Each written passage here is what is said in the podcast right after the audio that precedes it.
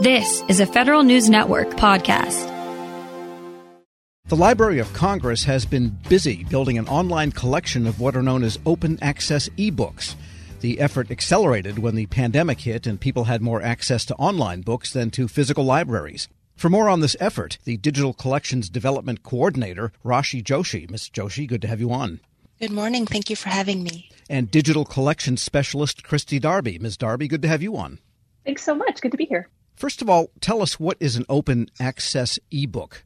These are titles that you might not find in your, you know, top of the list, say at Amazon. Sure. So an open access ebook is an ebook that lives on the web. Its open access content is material that's licensed for free and open use and redistribution. So this could be a work under an open license like Creative Commons. This is the content creator and the publisher publishing their works under an open license, which allows the library to acquire the content much more easily and redistribute it widely on our website, loc.gov. So I'm guessing this is mostly nonfiction type work or academic and peer reviewed types of material. Christy? Yeah, that's right. That's right. So they are high quality, they're peer reviewed titles. They span myriad subjects. We have books on history, philosophy, music, life sciences, mathematics, religion, economics. So most of them are nonfiction. We do have about 50 works of fiction in the collection.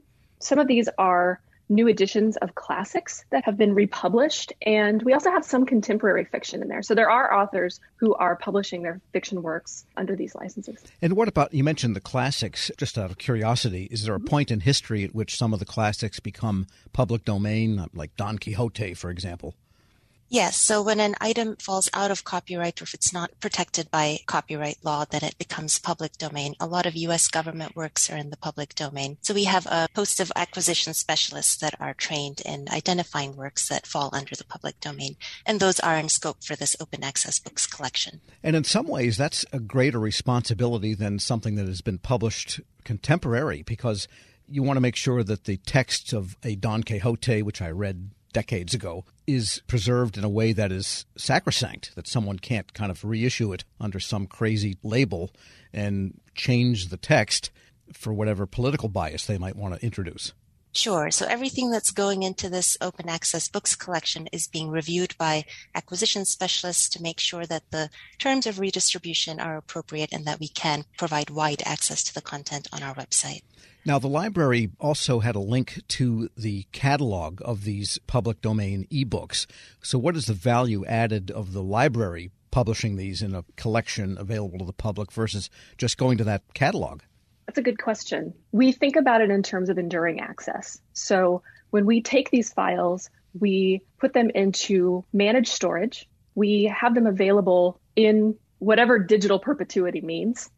They're always available. And then we have our catalog records that we add these links, they're persistent links, so they won't change. So anybody who has Library of Congress records will have the link to this content. It will always be there and it will always be available. So, you know, the web is a shifting, changing thing. We don't always know where things are going to end up, but we feel very comfortable that we are providing that enduring access for this content. Yeah, and there's so much unique and high research value and ephemeral open access content on the web. By acquiring the files for this content and hosting them on library platforms, we are making a commitment to preserving and providing enduring access to this content to the American public. We're speaking with Rashi Joshi. She's a digital collections development coordinator, and with Christy Darby, digital collections specialist, both in the digital content management section at the Library of Congress. And what does it require? What kind of effort is needed? Is it simply transferring the file from the catalog and putting it under an LOC URL, or does it take more than that? It's a surprising amount of work behind the scenes. So we definitely have to acquire those files. We have to create thumbnails. So on our website, people will be able to see at a glance what we have. We work on those catalog records with our catalogers specialist in the Acquisitions and Bibliographic Access Directorate. We work with Rashi's division. So it takes a lot of coordination across the library, a lot of people doing their part to bring it online. We work with our Office of the Chief Information Officer to support our technical infrastructure. So it's a lot of moving parts, but we have worked over the past several years to build this workflow from the ground up. And then over the course of the pandemic, we've really been able to kind of refine it. And now we kind of have it. It's a, it's a well oiled machine. Got it. And is there any vetting of the material? I mean, suppose someone got something into the catalog that really is false or, you know, known to be contrary to I don't know, say the, the world is dipped in ether or something like that. I mean, there's still people that believe there's ether out in space. You wouldn't probably want to support that, or you just put it all on and let people make their own judgment. So we have a very broad collecting mission. The library's mission is to engage, inspire, and inform Congress and the American people with a universal and enduring source of knowledge and creativity. So this is a broad collecting mission. We cover all subjects except for clinical medicine and technical agriculture, which are covered by the National Library of Medicine and the USDA National Agricultural Library. So, as I mentioned, the collection mission is broad. The collection is universal in terms of subject, but it's not comprehensive. So, to help our subject matter experts do selection of content, there's a lot more content out there than we can collect. We have something we call collection policy statements. We have over 70 of these. These are subject and format focused. So when a subject expert is assessing content for potential inclusion in our permanent collections, they're referring to these collection policy statements. These are collaboratively developed by subject experts. They're revised periodically and they're all available on our website for the public to access. And what has been the take up of this collection so far? I mean, how many people do you measure the success of whether anyone's reading this stuff? We do. Every month we get a report to see what has been downloaded, what has been viewed, where the folks are who are viewing it. And it's always really exciting to see. It's been growing every month. Right now, we have about 10,000 downloads a month. And the users, we have lots of users from the United States, of course, but we also have lots of users from Western Europe. We have lots of users in South America, lots of users in India. So it's been really interesting to see sort of how this has grown every month it seems we get about a thousand more viewers, a thousand more users. So we've been tracking that over time. We'll continue to do that. Do you get downloads, say, to China or Russia or North Korea? We definitely get them to China and Russia. I don't know that I have seen North Korea on our list, but yeah, absolutely. They are downloading our content. And if there are 10,000 downloads in a month, is it 9,000 of one title or is it kind of across the board at the appeal of the collection? It's a little bit across the board. We always have a top five you know, the ones that really rise to the top, very often they will be educational titles. We can tell that it looks as if a lot of educators have been hitting the collection, especially over the pandemic, which is really exciting. We also have, as part of this collection, a collection of children's books from South Africa. So these are born digital children's books. They were not digitized and they were totally created online and those get a lot of use too which is really exciting because it sort of points to this collection being for everyone you know it's not just career scholars who are using this. You know teachers parents children are also using this. So that's always really exciting. And if someone wanted to create a book digitally to put in the domain, does it have to be in the catalog from which you drew it, or can you send it directly to the Library of Congress? Uh, certainly not. So we started by looking at the directory of open access books because it was a large repository of peer-reviewed academic open access books. And certainly not all books in the directory are in scope for our collections. So we are aiming big. We're not only looking at specific repositories, but any open access and openly available ebooks on the web that are in scope for collecting as per our collection policy statements. So someone yes, that wants to get those 10,000 download access, they need to first check out the policy to see if it's even something you'll accept. Yes, so there is a donations form on the library's website. Public can also connect with a reference librarian. So the reference librarian is the real subject matter expert who will be assessing content to see if it's in scope for the permanent collection or not. And I'm just wondering do you have a sense of how the publishing landscape is changing? I mean, there have always been self published books since there were books, as opposed to the trade titles, you know, the Knopfs and so forth of the world. Is more and more coming into the reading public via not the standard publishers that have their editors that vet and have their policies, but this kind of new way of self publishing that's also not print and also not the famous publishers. Sure. The landscape of ebooks and publishers is continuously evolving and we are new to collecting open access ebooks. So we are learning as we go. So, you know, there's a whole diversity of publishers represented. And right now we have about 3,400 open access ebooks in this collection. In 50 languages, 100 countries of publication represented. We expect these numbers to only keep growing and not in terms of just the languages and countries of publication represented, but the types of publishers, individual content creators, and other types of publishers. And on the uh, just technical front, do the formats that you have allow for mobile reading and mobile device reading? Yes, absolutely. So we have PDFs for a lot. So a PDF is a very common format and EPUBs as well, which is, you know, an increasingly common format. It's very common for ebooks. And those can be downloaded. You can read them right on the library's website, but anybody is free to download those and then read them at their leisure on their ebook reader, on their phone, on their computer. All of those are available for download.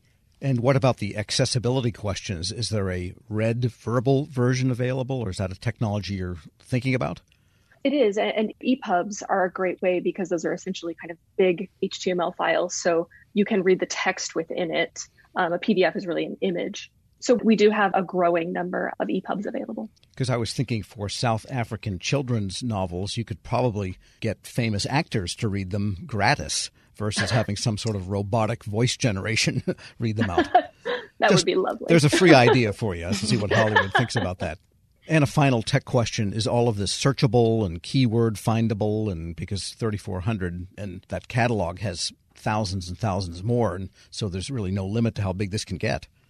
One thing that we pride ourselves on at the Library of Congress is really great bibliographic description. And these books are cataloged, they are available with subject headings, and they are fully searchable in the catalog and on the website. So people can search them by title, by subject, by author, by publisher, and they're integrated into the library's catalog as well. So they're there with everything else. Well, I'm going to check them out myself. Christy Darby is Digital Collections Specialist, and Rashi Joshi is Digital Collections Development Coordinator, both in the Digital Content Management section at the Library of Congress. Thanks so much for joining me. Thank you so much. It's been a pleasure. Thanks so much, Tom. We'll post this interview along with a link to more information at federalnewsnetwork.com slash Federal Drive. Subscribe to the Federal Drive at Podcast One or wherever you get your shows. Hello and welcome to the Lessons in Leadership podcast. I'm your host, Shane Canfield, CEO of WEPA, and today I'm thrilled to be joined by Melissa Bradley, the founder and managing partner at 1863 Ventures, an investment company focused on bridging entrepreneurship and racial equity and accelerating new majority entrepreneurs from high potential to high growth. Additionally, Melissa is co-founder of Venture Backed Ureeka, a community where small businesses gain unprecedented access to the expertise needed to grow their businesses and has more than 20 years of entrepreneurship, investment, and leadership experience. Melissa, welcome and thank you for being here. My pleasure. Thank you for having me. Who is the first person that you remember looking up to as a leader? And what was it about them that inspired you? So there are actually two people. Um, the first person personally was my mom. Uh, she was a single parent. And what I realized is that she was the leader of our household, but she was also the leader of our community. Um, she was a staunch advocate for children's rights in public schools, making sure that we got a quality education. She was a staunch advocate around rights for renters. Um, we were not in a financial position that we actually ever owned a home, uh, but she made sure that people who lived in various types of housing we were in regular housing. The people who were in regular housing, public housing, she made sure that their rights were advocated for, um, and really just always kind of looked out for. I'll, I'll, use air quotes the little guy, while although we were the little guy. Uh, and then I would say she was a huge advocate of older folks. Um, as part of her job, she worked during the week uh, in a full time job and then clean houses on the weekend, but also took care of elderly folks and a staunch advocate for elderly rights. Um, so that was probably the, the first leader. And then I would say the second leader that really came about professionally was a woman named Crystal, Crystal Gaskins, uh, who actually ran a, headhunting temporary firm that I ended up uh, spending about a year at. But quickly realized that was not my calling. But in a world where you are constantly managing the powers that be that want to hire all these people and move people around, and the folks who are sometimes in vulnerable positions and obviously seeking a job, she always managed to treat everyone with the with the ultimate respect. And part of the business was actually um, managing hotels and getting service workers to show up. And that's a tough job, right? To try to motivate people who barely are getting paid enough under not great conditions.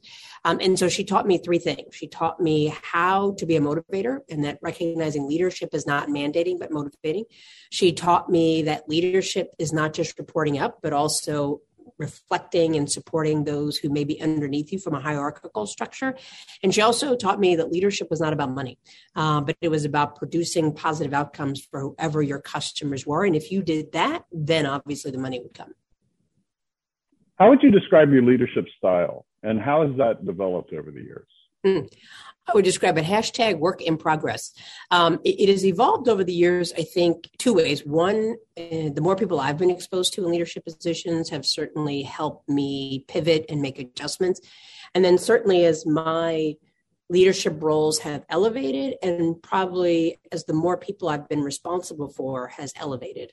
Uh, you know, certainly being managing partner and founder of 1863 Ventures, we manage a lot of people. We have actually tripled our staff this year. And so we went from three people to oh, actually 12 people plus and growing. Uh, and we went from a couple hundred members to almost 10,000 members. And that's a big deal. Um, I, so my leadership style has evolved in terms of more people that I have reporting to me. I think it's, I, I focus on autonomy. I focus, I'm, I'm, very clear that my role is to help other people be successful. Uh, I do set very clear deadlines. I am try to do a good job of kind of projecting what is the overall mission and vision, what are the KPIs and OKRs that we need to hit. And then I feel like I need to get out the way. I need not be a micromanager. I need to recognize, particularly since COVID, that people have kids, they have lives, they have ways that they know how they perform best. And so we now have people who work for me all over the world. And as long as we meet our deliverables, I don't need to know that you're sitting in a cubicle or sitting at your computer from nine to five. Um, and that's because I've been at those nine to five jobs where I literally had nothing to do, but I knew I was told I had to be in the office. Uh, and it just seemed like a complete waste of time. And so I'm really laser focused on outcomes and productivity and advancing the vision and mission and not on what does it look like? Because i think successful work looks different for everyone. And then i would say more externally as we now have grown to lots of members and we have a social media presence and i talk to people i'm mindful that the, the probably the most important from an external uh, perspective about my leadership is that i am mindful that i am modeling not just for myself but particularly for other leaders and particularly black women and certainly gay black women. Uh, you know there are not a lot of us. Um, you know you mentioned that i'm a co-founder of Ureeka so i'm fortunate enough to be in the first 30 or so Black women that have been supported through venture capital, which is a sad statistic, but for a different topic. And so I'm mindful that people are always watching me. And I would say that certainly as a Black woman, people are always watching you, not always for the better and cheering you on, but waiting for you to make a mistake and slip up. And so I'm mindful that when I step into a room or I show up somewhere, I'm not just representing Melissa Bradley and my immediate family, I'm representing all of my members and potentially sending a signal effect of what other people are going to expect as Black women.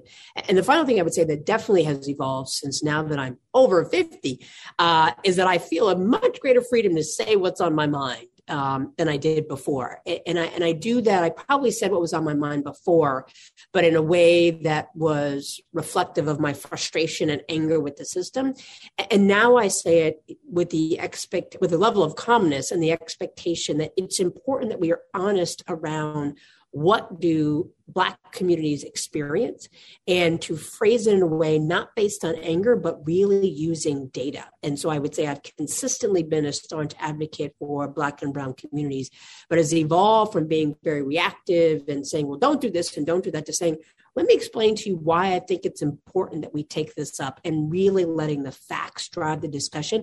Some of that probably comes from the fact that I've worked in two presidential administrations, and we all know that that just goes back and forth and oftentimes based on rhetoric and not fact. And having six kids in a world of social media, I think there's something, the, the art of, of conversation based on facts and data has devolved to uh, opinions and pundits. And, and I think that's a challenge around leadership because your job is not, in my mind, to convince people, but to inform people and allow them to make decisions for themselves. I, I saw you on a post uh, with a Washington Post um, uh, interview, and it, it, you were amazing. And it, it's interesting to listen to you describe what you just said because I could see all of that reflected in how you responded there. And um, make one other quick uh, comment about as a company grows, WEPA is growing as well. And you are so spot on. We have, as, as leaders, we have to let go and trust those people that work for us and empower them to do their job and then let them roll. And that's not always easy. Want more ways to show your good side to the world? Donate plasma at a Grifols Center and join thousands of donors who are helping to save lives. Receive up to $1,000 your first month. Learn more at grifolsplasma.com.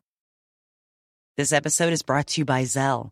Whenever you're sending money through an app or online, it's important to do it safely. Here are a few helpful tips. First, always make sure you know and trust the person you are sending money to. Second, confirm you have entered their contact details correctly. And finally, if you don't trust the person or your recipient is rushing you to send money right away, think twice before sending money through an app or online.